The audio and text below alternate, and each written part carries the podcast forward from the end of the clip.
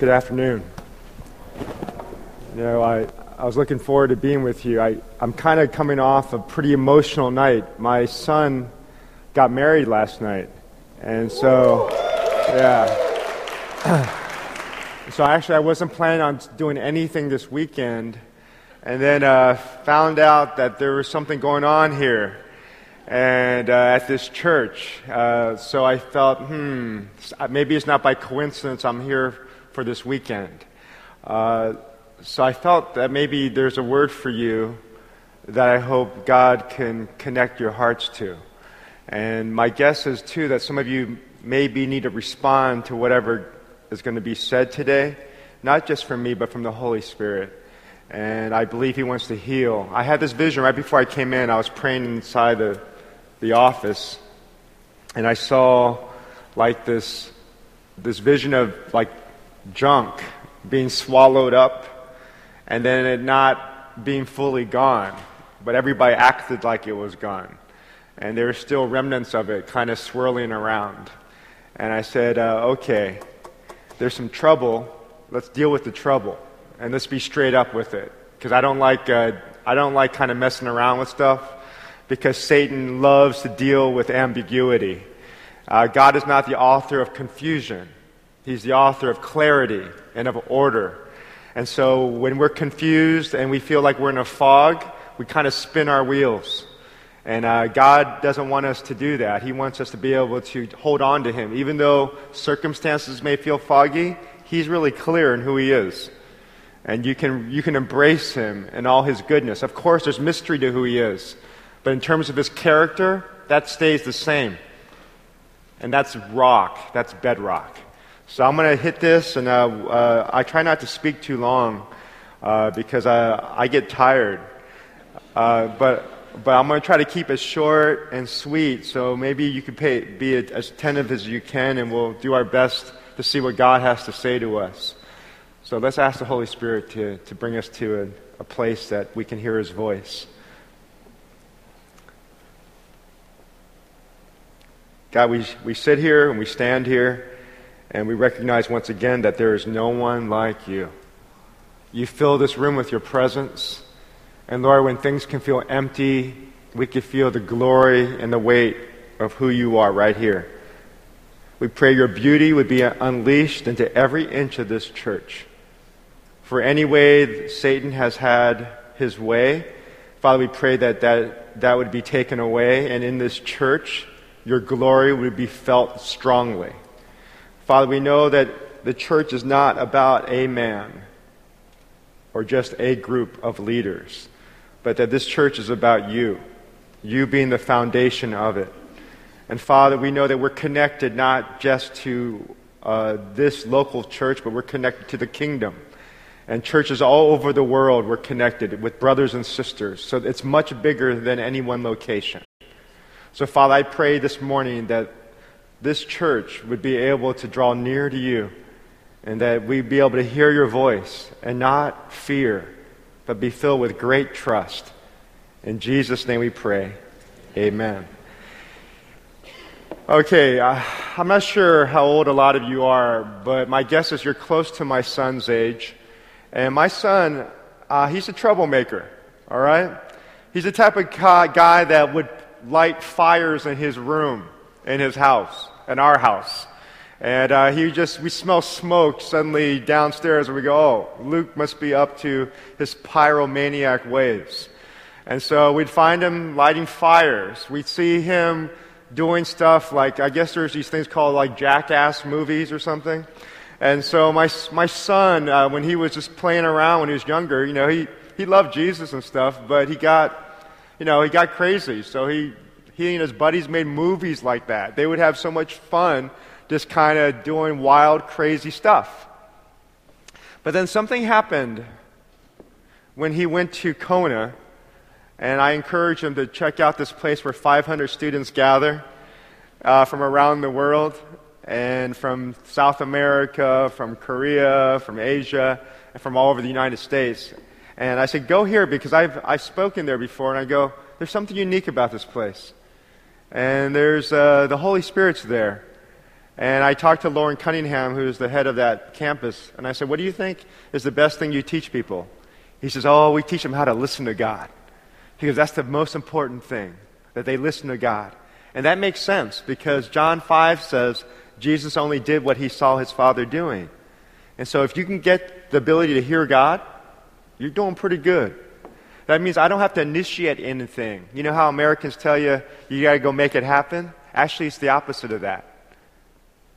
It's actually your life, once you know Jesus, is to respond to what you see God already make happen. All right, it's totally different. So again, if you try to make it happen, sometimes you're banging your head against the wall. But if you can know how to listen and see God at work, wow. Life becomes a lot easier. So my son, he got this, man. And so he, when he went to Nepal for his mission for three months, he literally got to see blind people healed when they prayed. He saw lame people throw away canes and start dancing in the street. And the coolest thing he saw was when he was in the street and he saw this dead man. At least he appeared to be dead. And he wasn't moving, he wasn't breathing, turning blue. All his friends gathered around this Nepalese man. And the doctor came and said, oh, it's toxic alcohol syndrome. My son felt the Holy Spirit say to him, pray for his healing. And that's when my son laid hands on him and started praying. And the man bolted up. And he looked my son right in the eyes. And he started speaking in the tongues of like ten different demons. They said it took the whole team to hold this man down as they cast out demons for the next hour. This is my son who did Jackass movies. This is my son who is lighting fires in his room, causing trouble. This is my son who wasn't really attentive, grew up in typical suburban neighborhoods, like here in Maryland. But this is my son who started to taste a wild side of God that I wish everybody in this room would experience. Because no matter what crisis you're facing, no matter what difficulty a church is engage, engage in, once you understand the bigger war that's going on, you deal with your stuff, but you keep moving. You don't ignore it. You deal with it. It's like when people are wounded, yeah, take care of them. But we still got a war to fight. And there's bigger issues involved. So let's not get caught up in trivial things. There's a larger conversation that we have to focus upon. So as I was praying about this weekend, I said, yeah, there's a theme that's been going on in my life the last couple years. I've been speaking on it. And every time I speak on it, it seems like I get a new insight. And so the theme I want to hit with you today is Acts nineteen. It's about one of the greatest uprisings in the early church. And turn in your Bibles, especially verse twenty-three, and look at this, this text.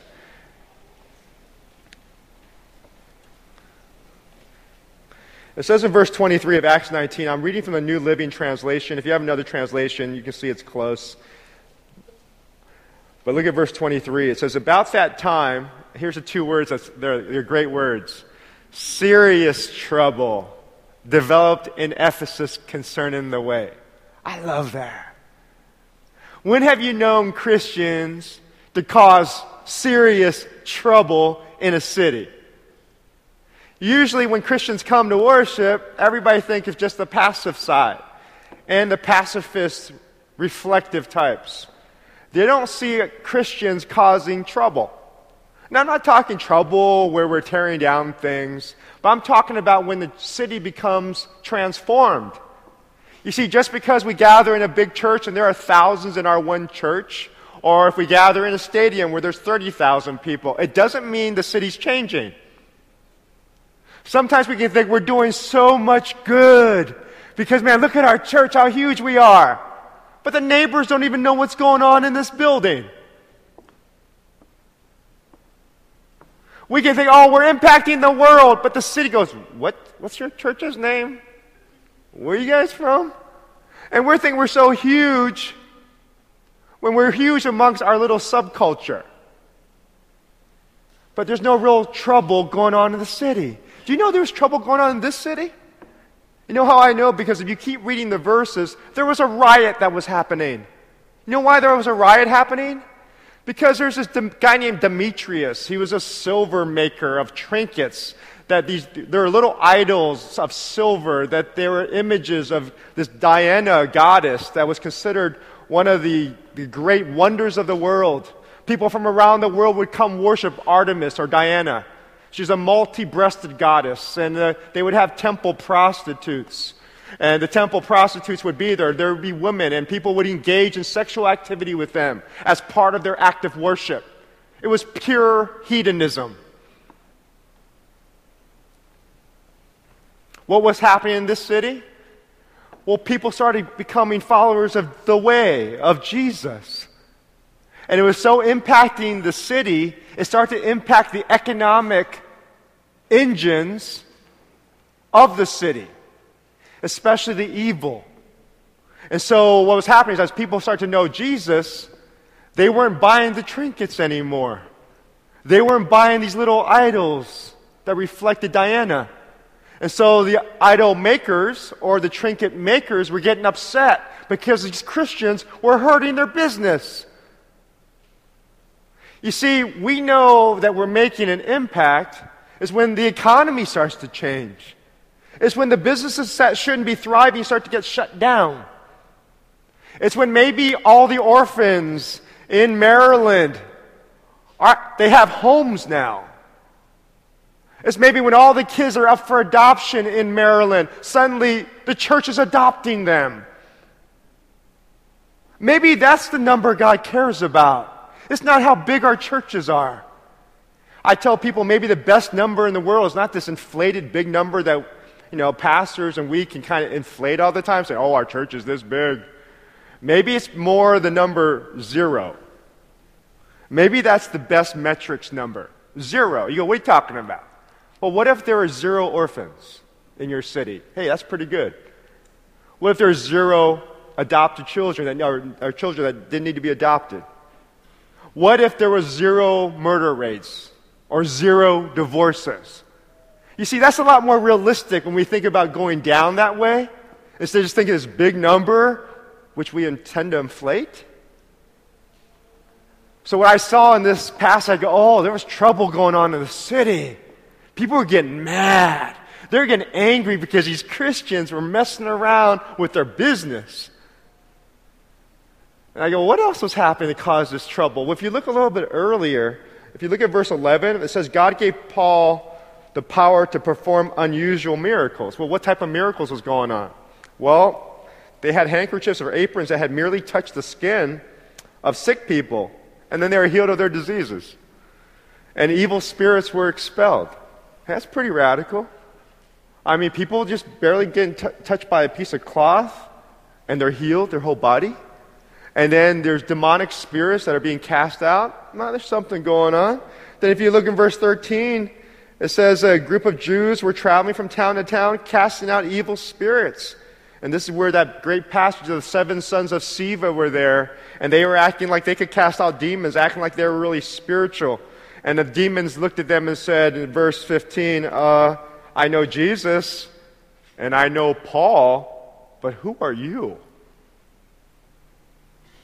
Do you think that would happen with you in the evil world?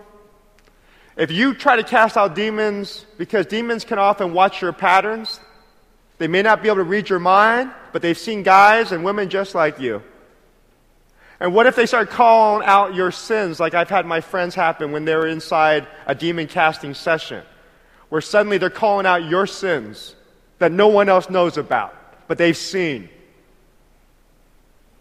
Well, maybe it'd be like these guys. The demons overpowered them. And they were so scared, they basically left their clothes behind.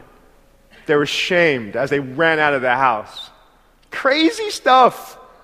There was trouble happening in Ephesus. How do we get to be this type of church? No matter what's going on, how do we become this church that's an uprising, where we're making a difference in our city, and e- even in our neighborhoods, or our schools, our workplaces? Several things to note. Look at Acts nineteen in the earlier verses, and you'll see the buildup to all this crazy stuff that was happening spiritually. Look at verse one. It says, while Apollos was in Corinth, Paul traveled through the interior regions until he reached Ephesus on the coast, where he found several believers. Now, that word traveled is the key word for verse one. Do you know how far, far Paul traveled? He had four missionary journeys. They totaled about nine thousand one hundred miles. That's a lot of mileage just doing cars or airplanes. But can you imagine being on a, a camel's back or a donkey or by foot through desert terrain? nine thousand one hundred miles. Paul traveled. You know what this tells me basically, very practically? If you're going to see change in your church or in the city, you have to be willing to travel or to walk through discomfort. Say that with me. Walk through discomfort, okay? Let's say it together. Walk through discomfort. Oh, we don't like discomfort. We like our A C on. We like our vibrating massage chairs. Man, we like our sunglasses to put on our car so our eyes don't get hurt. We like to have our bottles of water or Perrier right by our side. We like someone once in a while massaging our back if it's too long of a trip.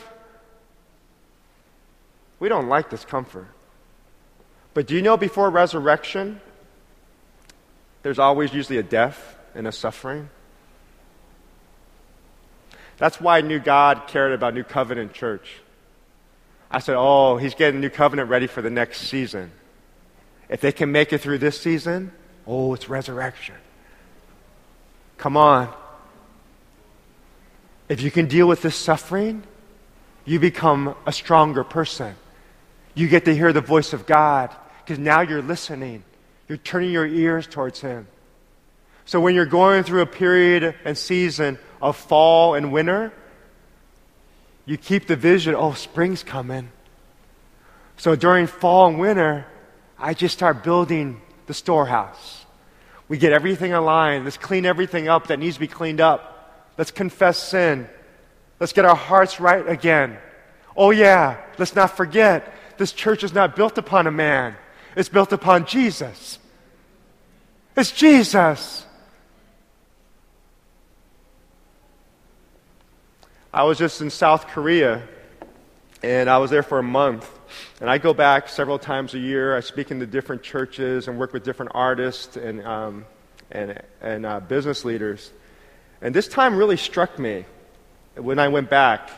Uh, for multiple reasons. One of the reasons was just the the technology. You know, I, I love technology. I have my phone. I'm on my phone a lot, you know, more than anybody else probably. I'm checking things out, you know, whether it's Facebook, whether it's Twitter, Instagram, whatever it is. I'm, I'm playing with it all the time. But I was noticing Korea, like you'll see a few people doing it maybe here in the States, especially if they're older. But in Korea, I, when I went on the subway, it's like everybody was on their phones. And their phones are nice, man. The Samsung big old honking phones, you know, they're they're huge, right? But they're beautiful phones, man. LeBron even carries a nice one around, right? And so I'm looking at all these Koreans, man. They're watching videos on the subways because the technology is way better than here in the States, their infrastructure. So everybody can get online. The broadband's huge enough so they can stream videos all the time. So grandmas are on their phones. Korean dramas are going on. I'm watching, you know, and no one's talking. And, I, and no one's looking at each other. I go, whoa, what's happened to us? And I was starting to read about sociologists, and there's new data coming out that's saying that this generation, especially of young men, is the most socially unaware generation ever. It's because we're so captured by probably the technology, right?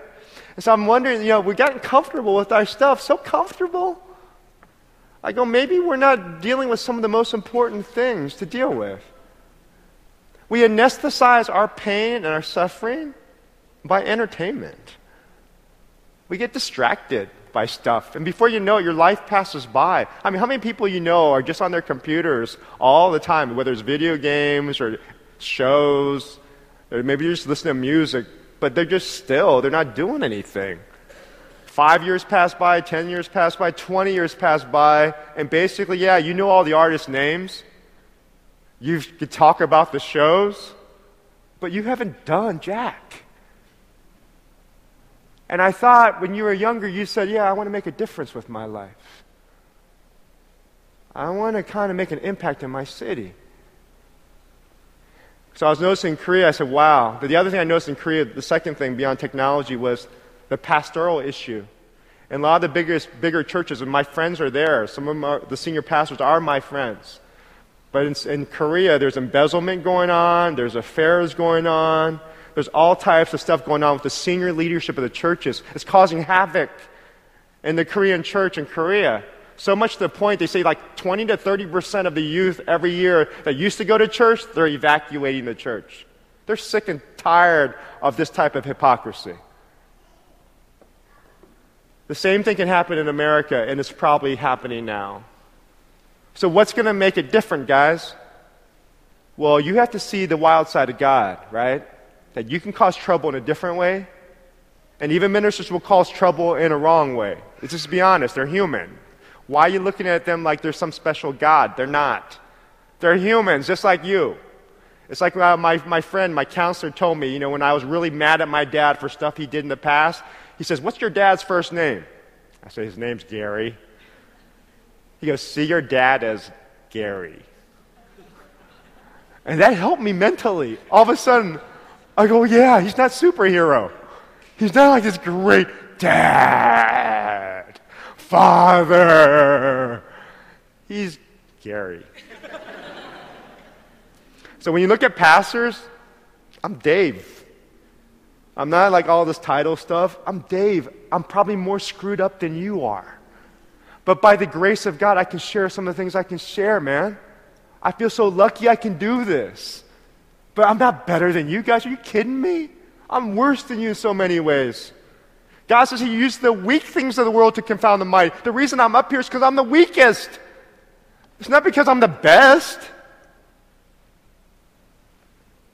So when you look at causing trouble in a city and things changing in a church, you have to be willing to step through the discomfort. You know, deal with the issues. You know, don't just hide them, but deal with it in a loving, honest way. Embrace the pain of it, saying, yeah, I, I'm not going to be able to shake this right away. It's okay. Because usually when you get pain, you want to shake it off. Oh, get through this. Jesus had to suffer a while. He could have made the death really quick. But he chose to suffer the most heinous death ever known to humanity. Why do you think he did that for so long? Maybe there's conversations and things that can be learned. Maybe there's something to be shown to the world when you're on the cross. Mostly when you, the world looks at us and they see us in nicely air-conditioned rooms, oh yeah, anybody can follow Jesus then. Oh yeah, what if you're going through some pain and someone's actually hurt your feelings and someone's betrayed you? How would you act then? You see, when you go through that type of suffering, your response tells the world who your Jesus is. Your attitude, your emotions, your feelings that you reflect to your children, to your wives, to your ch- you know, what you say and talk about really reflect Christ's heart. Because remember, when Jesus was on the cross, I know it's like everybody betrayed him. His disciples are not around. The ones he poured his life into. I mean, he gave his life for those guys. All the people he healed, maybe the thousands, and the thousands he fed, where were they? They weren't there. But so cool, when Jesus was on the cross, I mean, it's so impacting. He's on the cross. I can imagine the father just hurting being the dad, right? Seeing his son in such so much agony and so ugly, bearing the shame of all and sin of all the world on his body. And then the, Jesus, feeling that from the Father, feeling how hurt and pained he was, he says, Father, forgive them, for they don't know what they're doing. that is, Father, forgive them, because they're acting like children. They're just kids, God. They don't know everything. You see how his eyes shifted? When you think of like pastor, elders, leaders, I was like up here, it's easy to criticize. But we forget, oh yeah, Gary, children, we all have our weak side. So what am I saying here? Walk through discomfort. It's a normal thing. Say, God, speak to me in the season. Because when spring comes, that's up to God. You can't force yourself into spring. That's up to God. So you say, God, teach me everything you want to teach me right now. I like what my friend said. He said he learned over like seven years when he was trying to woo his wife back. You know, he didn't want her to divorce her. And he had this incredible insight. He said, David, I've learned not to ask God to take away the pain. I go, what? I go, that's normal. You know, God, take this pain away. This hurts so much. I mean, that's what we're going to usually say. You know what he says? He says, Dave, I've learned to pray, complete your work in me, God. Wow. Complete your work in me? That's a pretty incredible prayer. That you're in pain, instead of say, take it away, God, whatever you want. Complete your work in me and our church, God. It's a humble prayer. It's an honest prayer. It's a prayer that trusts God, knowing He's got perfect timing, that He wanted you out of this. He could take you out of this yesterday. He would never have let it happen. Oh, okay, God, you obviously, we didn't have control of this one. Complete your work in me. Don't you love that? Let's say that. If you can mean it, say this as a prayer to God. If you mean it now, if you don't mean it, you don't have to impress me. You can even say it inside. But I like it if you if you mean it to say it out verbally, okay? Say, complete your work in me. Let's say it together. Complete your work in me. Say it again. Complete your work in me. And I, now I want you to say, complete your work in our church. Complete your work in our church. One more time. Complete your work in our church. Ooh, you feel how good that feels? It's a surrender. The weight starts to fall off. Oh yeah, I don't have to make this happen. I don't have to make it all good. Holy Spirit's here. He hasn't left you. Right? He didn't leave you, Michael. He didn't leave the elders. He didn't leave the deacons. You know, they're still here. Holy Spirit's still here. Look at the second thing. Look at verse two. It says, did you receive the Holy Spirit when you believed, he asked them? No, they replied. We haven't even heard there is a Holy Spirit. Then what baptism did you experience, he asked. And they replied, oh, you know, the baptism of John, that is the baptism of man.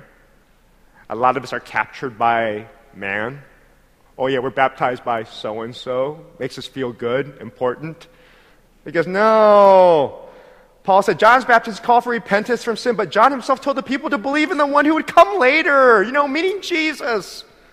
And as soon as they heard this, they were baptized in the name of the Lord Jesus. Wow. The word baptism is not only like a literal baptism, like when you're kind of in the water.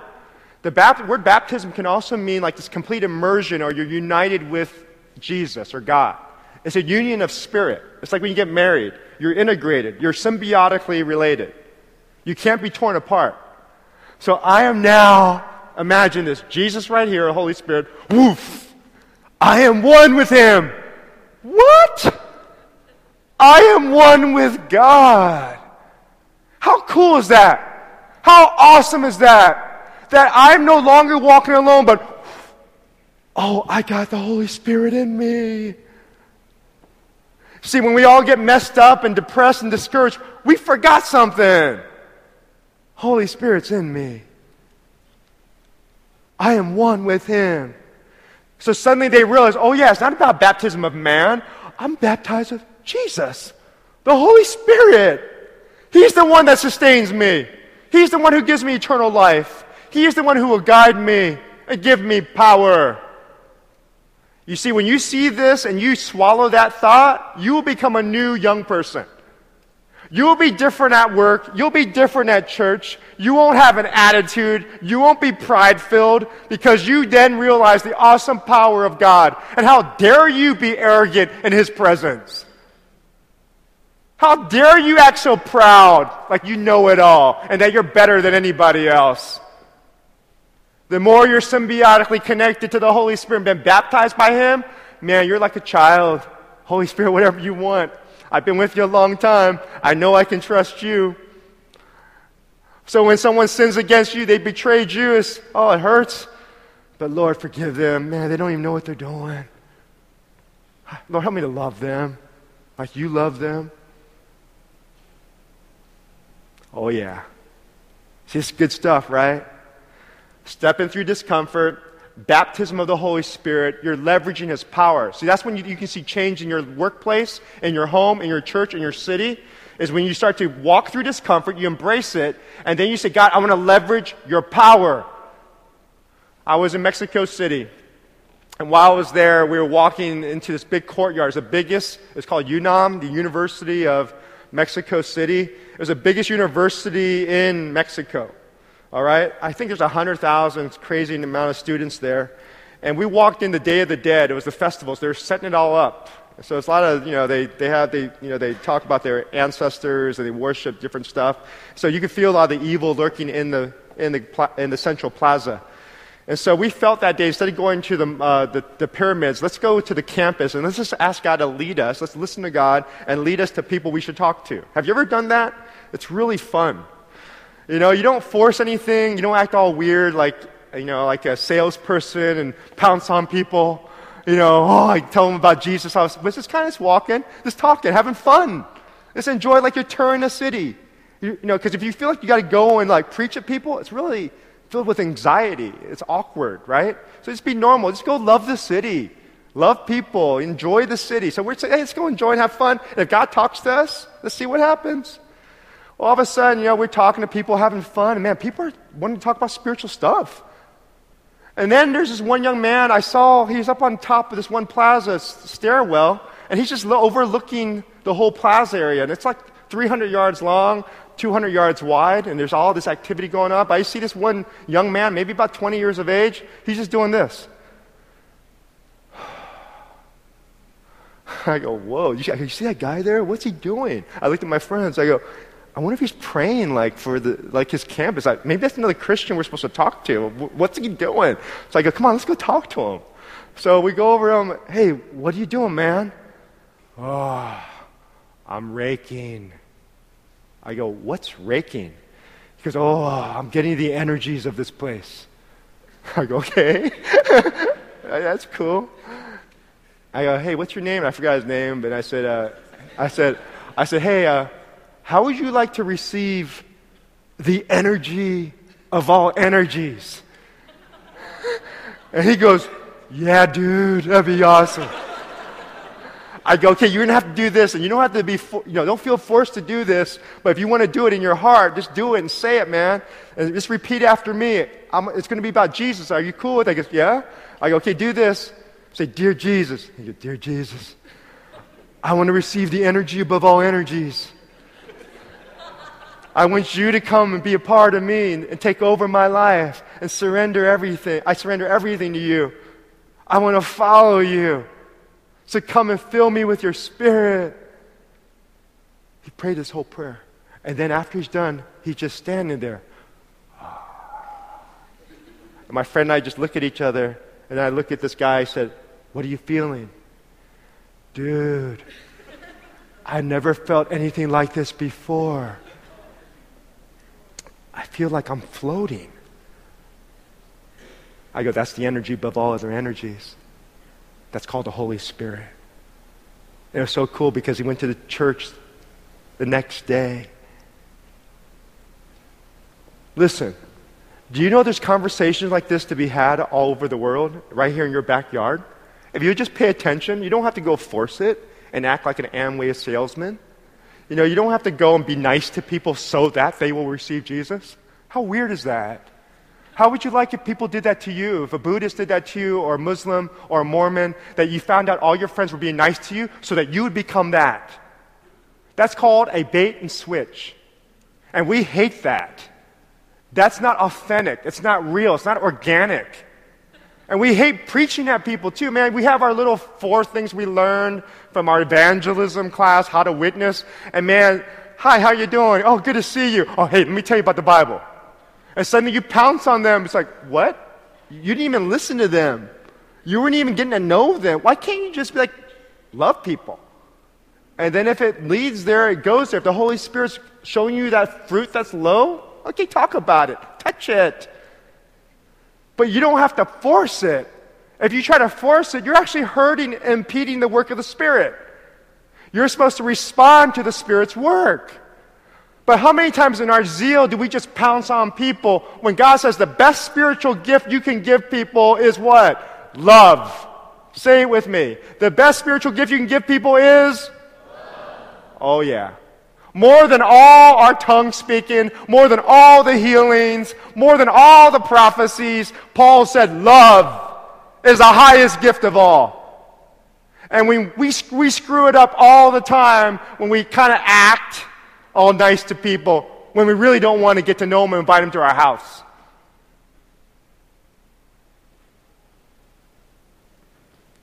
That's why the world doesn't like Christians.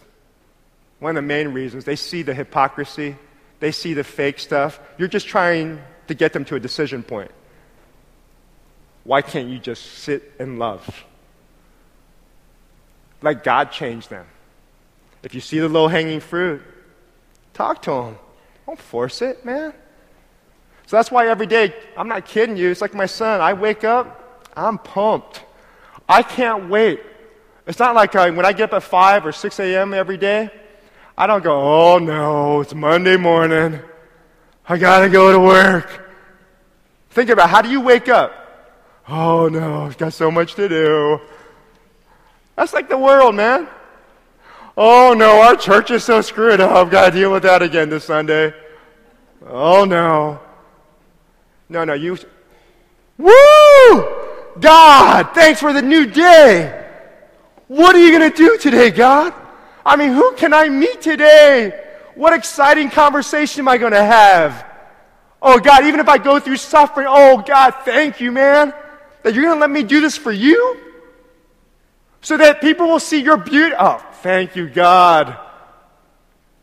I don't have to act all fake about it, man. It's just like a real thing because I know how great it is to be with the Holy Spirit. And so do you. You all tasted it before.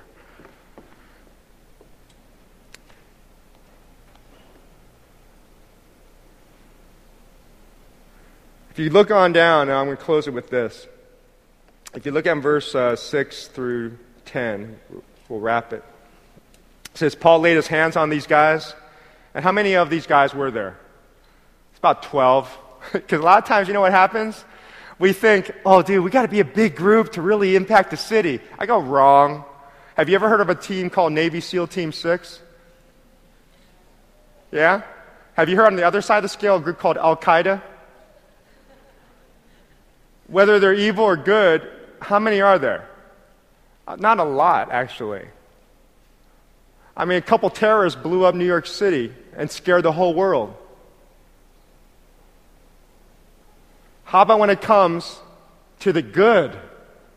Well, Navy SEAL Team six is about three to four hundred of these elite soldiers that if President Obama gets kidnapped, they go and rescue him. They're the ones that killed Osama bin Laden. Their support team, because I've worked with some of them, they have twelve to fourteen hundred people as their support team. So a total about two thousand elite soldiers. You would never know who these men are. They know how to adapt. A lot of times you think, oh, these are big Marine type guys. Oh, oh, you know, and they're ready to challenge and kill anybody in their way, like Rambo. Actually not. Just remember this, the most dangerous people often are the most quiet. The people that are all kind of crazy rat, they're the ones that get shot first.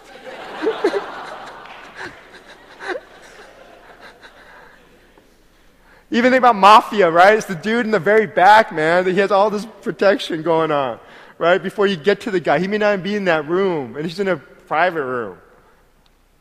So, you know, you think about the fighting forces. They said that group of like two thousand, they have like the size. Someone told me their budget is the size of the Marines. That's why when you watch like Zero Dark Thirty, you saw these prototype helicopters. They're like the very expensive helicopters or prototypes. Who was using it? Navy SEAL Team six. Do you realize what God's put here? You're called to be like Navy SEAL Team six operatives spiritually. You've been fully loaded.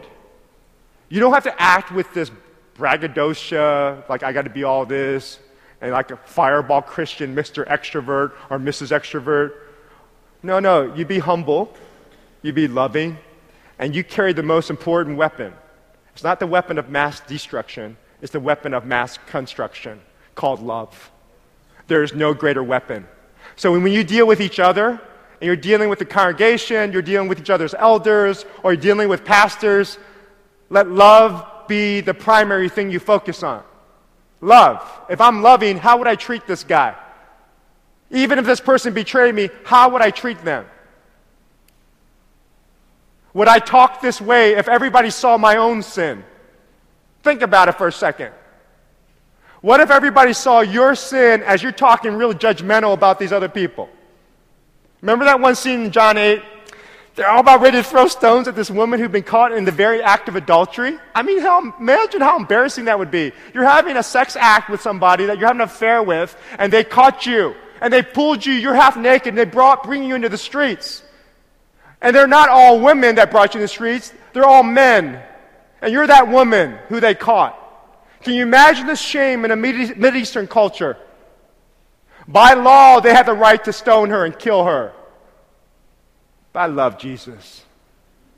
Filled with grace and wonder. He steps in the middle of that hostility. He goes by that woman and looks at all the men and says, hey, let him who's without sin, go ahead. Any of you without sin, go ahead. Go ahead and cast the first stone. The only thing you hear are rocks dropping on the ground and the shuffling of feet as they walk away from this woman. Oh, how could they not throw stones?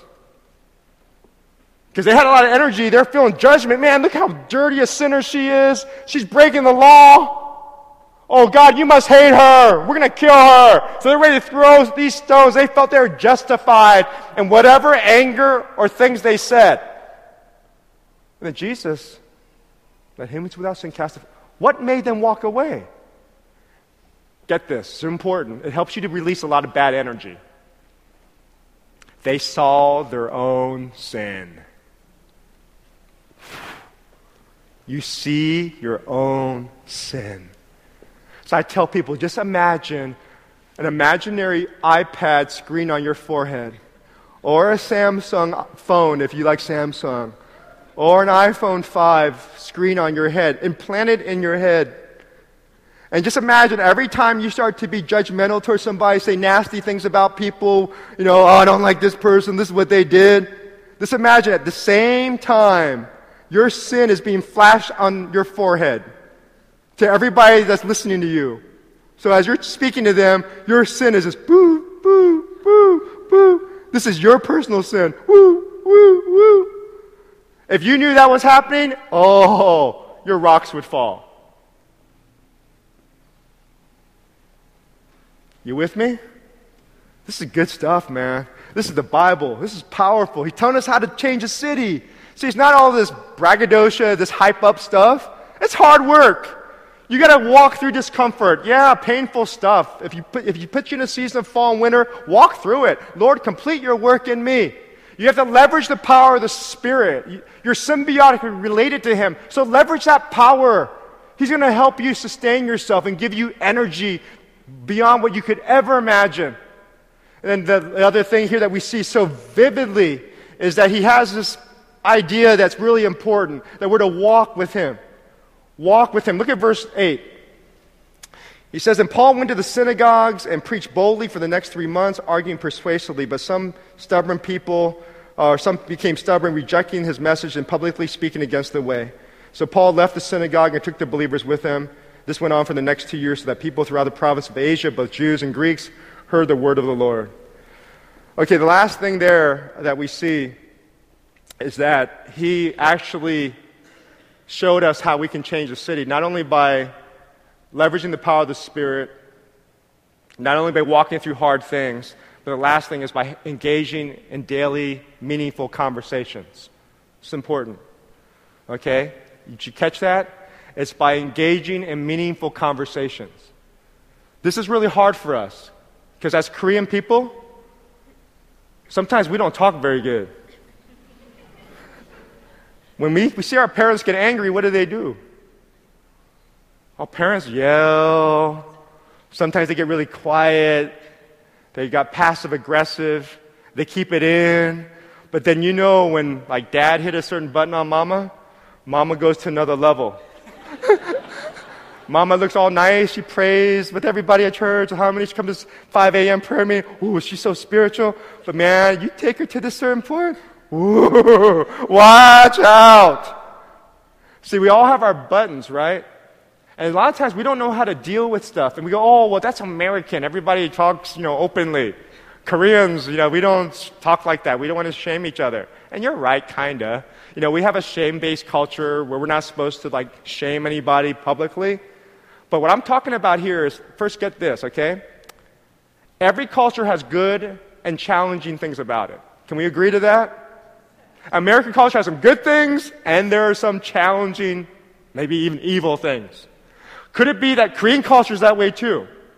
That maybe not everything's wonderful. Maybe there's some really stuff in Korean culture that we should change. One of the things I think that is a biblical culture, no matter what culture you come from, is this conversation part.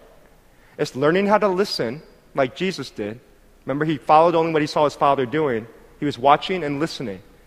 And then also, what we see is that he had this ability to, to ask questions a lot. And that shows that you're listening. So what I'm going to challenge you with this is something practical, is learn how to have better conversation. You go, well, how do I do that? Okay, I'm going to help some of you men because some of you were never taught this by your fathers or by anybody, right? Let me tell you one of the most important things with good conversation. Say it with me. Starts with an L. Listen. Say it with me. Listen. One more time. Listen. That's the best thing you can do to be a good conversationalist, is listen. Not listen just to repeat what your wife or someone said, because some of you have very good memories. And you have quick, short-term memory. And so you can repeat exactly what they said, but you didn't really listen. What is the dream of every woman, typically, on the planet? Is that maybe they can meet someone, maybe a man, but maybe they can meet someone who could understand them. Do I get an amen from the sisters? Not just hear the words, but feel their feelings. Know their dreams. Know their passions, their hurts. Someone that would really know them. Not just superficially. You see, deep conversations means I'm not coming with an agenda to you. Oh, this is what I want you to believe. It's more like, hey, tell me what's going on. If you look at uh, John four sometime, John four is one of the most fascinating passages in all the Bible. It's the longest conversation recorded in the Scriptures I know of with Jesus. It's between him and the Samaritan woman. And basically he's asking her questions and he's listening. And she's so impacted by that conversation, she goes, she runs back to the city. Come meet this man who told me everything about me. He knows me. She was so excited about that. You know why? Because she met a ton of men that knew her body. Jesus was the first man that knew her heart. That radically changed her. So much to the point that she exalted. This beauty came out. It just erupted from her. So she couldn't contain her emotions. So she ran back to the city. Come and meet this man. I've never met a man like this.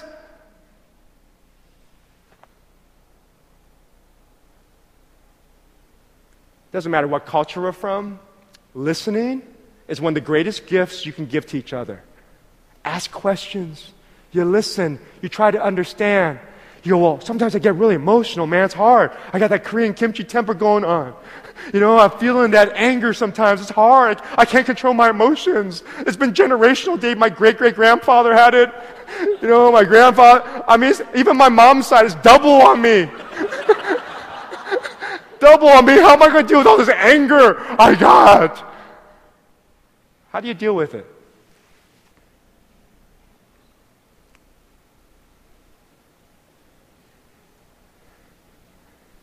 They say when you get angry, someone kind of pushes your button, you have two adrenal glands that are top of your kidneys. It, it kind of stirs that, those adrenal glands up. It sends adrenaline to your heart. This is, this is proven biologically. Your heart starts pumping blood faster, and it sends it to two primary areas of your body. Guess. Your arms and your legs. It's called the fight or flight syndrome. And this is how we typically deal with anger. Whether you're a young person or an adult, you want to fight, okay, oh yeah, let me tell you what I'm thinking. Or, forget you, I don't need you. And we run. Or, okay, whatever, you don't think about it. I'm not paying attention to it. And you live in your own little world, acting like it's not there. Fight or flight. They said, actually, the blood should be going to your brain, but it's not going to your brain as much anymore. It's going to your arms and to your legs. That's a human response. You don't even have to think about it. Your body is naturally geared to that. Your body's geared toward when you're afraid or you're feeling threatened, your body's reacting to it without you even acknowledging it. It's a subconscious thing. So what do you have to do? People who study this says you have to stay curious. Keep asking questions. And it helps you kind of tone down your emotion a little bit. Keep asking questions. Oh, why are they thinking this? Oh, they must have gone through something today, or something's been happening. Hey, I better explore this more. Suddenly you'll find your anger start to subside. The long-term thing that you can do, I tell people practically, get rest. You should sleep more, okay? I say you should have rhythms of silence and solitude where you bask in the beauty of Jesus. Because have you ever seen somebody that's been with Jesus a while? You can slap them in the face. Oh, ouch, that hurt. And they're okay. It's like, you can say something mean. Oh, oh man, you okay? They're not going to respond because, Father, forgive them. They don't know what they're doing. Jesus is, is impacting them. So don't tell me, you know, just because you go to church, you're changing the world.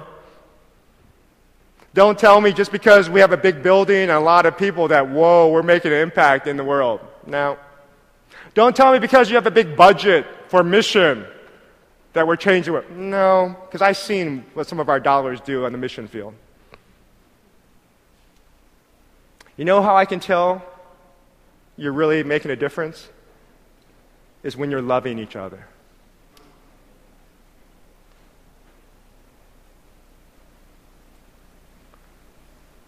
Because that shows me that you're relating to the Holy Spirit. And so how you talk and how you act, it becomes really visible. What I feel right now, I'm not going to do this long. I think we need to respond to what the Holy Spirit's saying to us. So I, I feel that some of you are feeling guilty right now because you look at your own sin and say, yeah, I'm guilty. Guilty is charged. Well, God doesn't want you to stay there. He wants you to release that. And so I want you to be able to come forward and ask God for forgiveness and at the same time receive His grace. The, a mentor told me, repent, but don't let it last more than a day. Repent of your sins and then get over it. Get over it. Some of you keep beating yourself because you keep hearing your parents, they never let something go. So you think God's that way too. When you forget, ask for, it's over. It's been done with. Even before you confess, it's like God loves you. His grace is always there.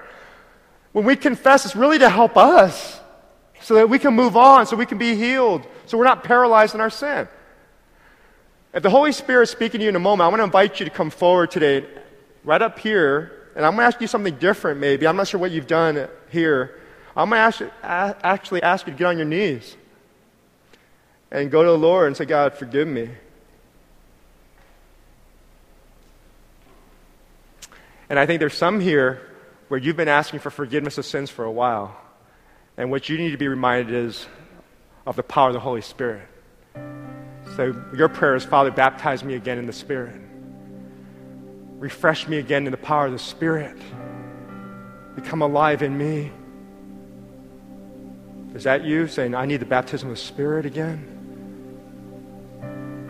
And then the third one is, some of you, it's your conversation. You know your talk is messed up. The Bible says no man can tame their tongue. So it's not about taming the tongue, it's about spirit control.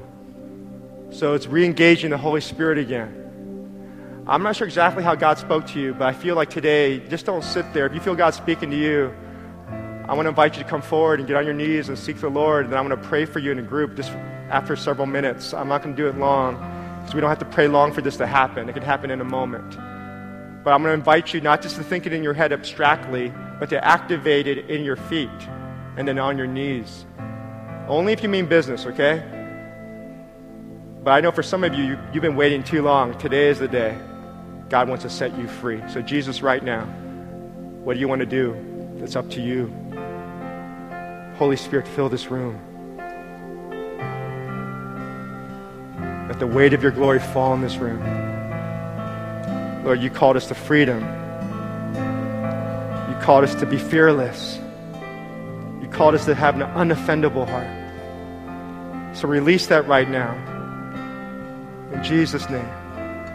Amen. If you, if you feel God speaking to you, you come up right now and uh, get on your knees right up here and in the aisles if you like. It's right up here.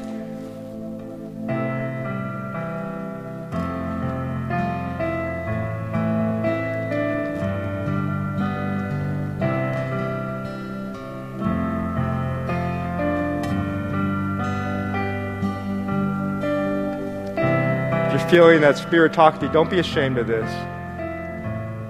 He's called to set you free, to be fearless, not to care what man thinks. He wants to set you free right now.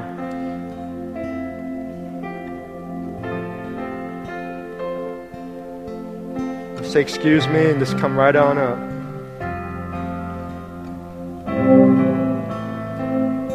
Come on now. Come, Holy Spirit.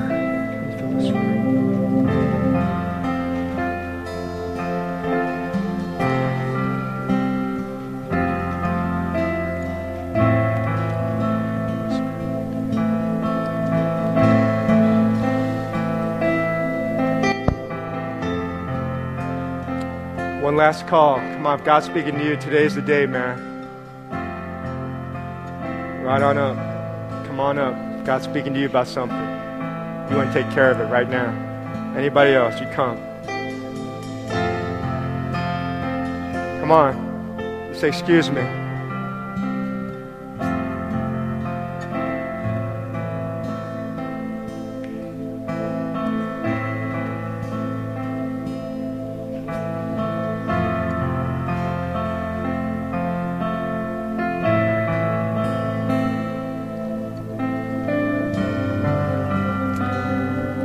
Those of you who come, I'd like you to hold your hands out to the Lord, all right?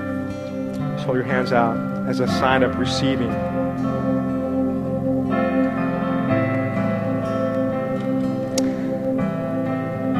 God, thank you for your presence in this room. Lord, you're amazing once again. There's no one like you. Lord, your beauty is manifest not only in this room, not only in Maryland, not only in America, but all throughout the nations and the universe. Lord, the stars will even sing, and the rocks sing of how great you are. Lord, there are sounds going out through the atmosphere that we don't even hear that proclaim your greatness. So, God, how petty we become. So, Father, forgive us of our pettiness. Lord, forgive us of how we focus on stupid stuff, and we waste our lives on, on just getting angry.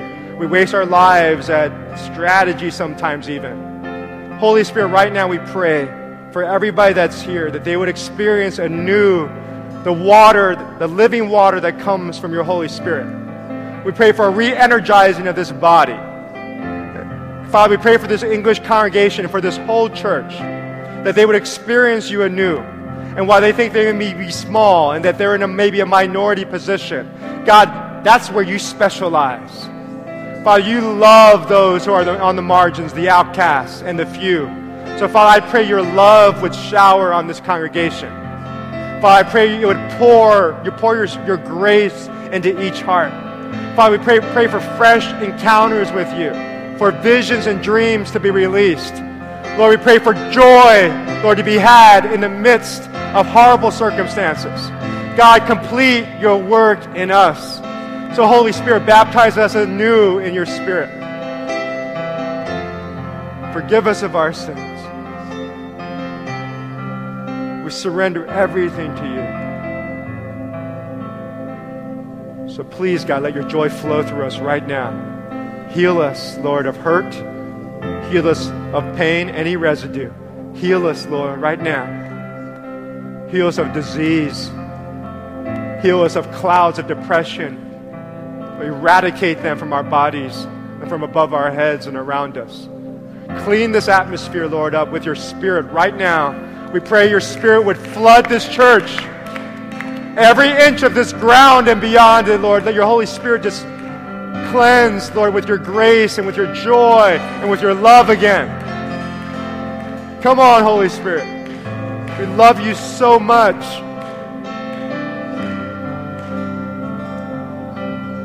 In Jesus' name, amen. So receive this prayer as a benediction, okay? So, Father,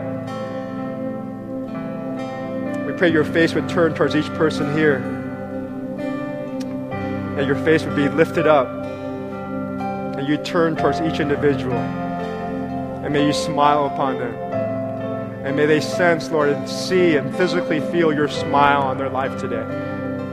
Your joy in them. Because when you look at them, you see your son. Father, you see your son and their uniqueness as well. Their beauty, because they're made in your image. So, Father, lift up your people today. Lift up your people to new heights close to you. In the name of the Father, and of the Son, and of the Holy Spirit. Amen.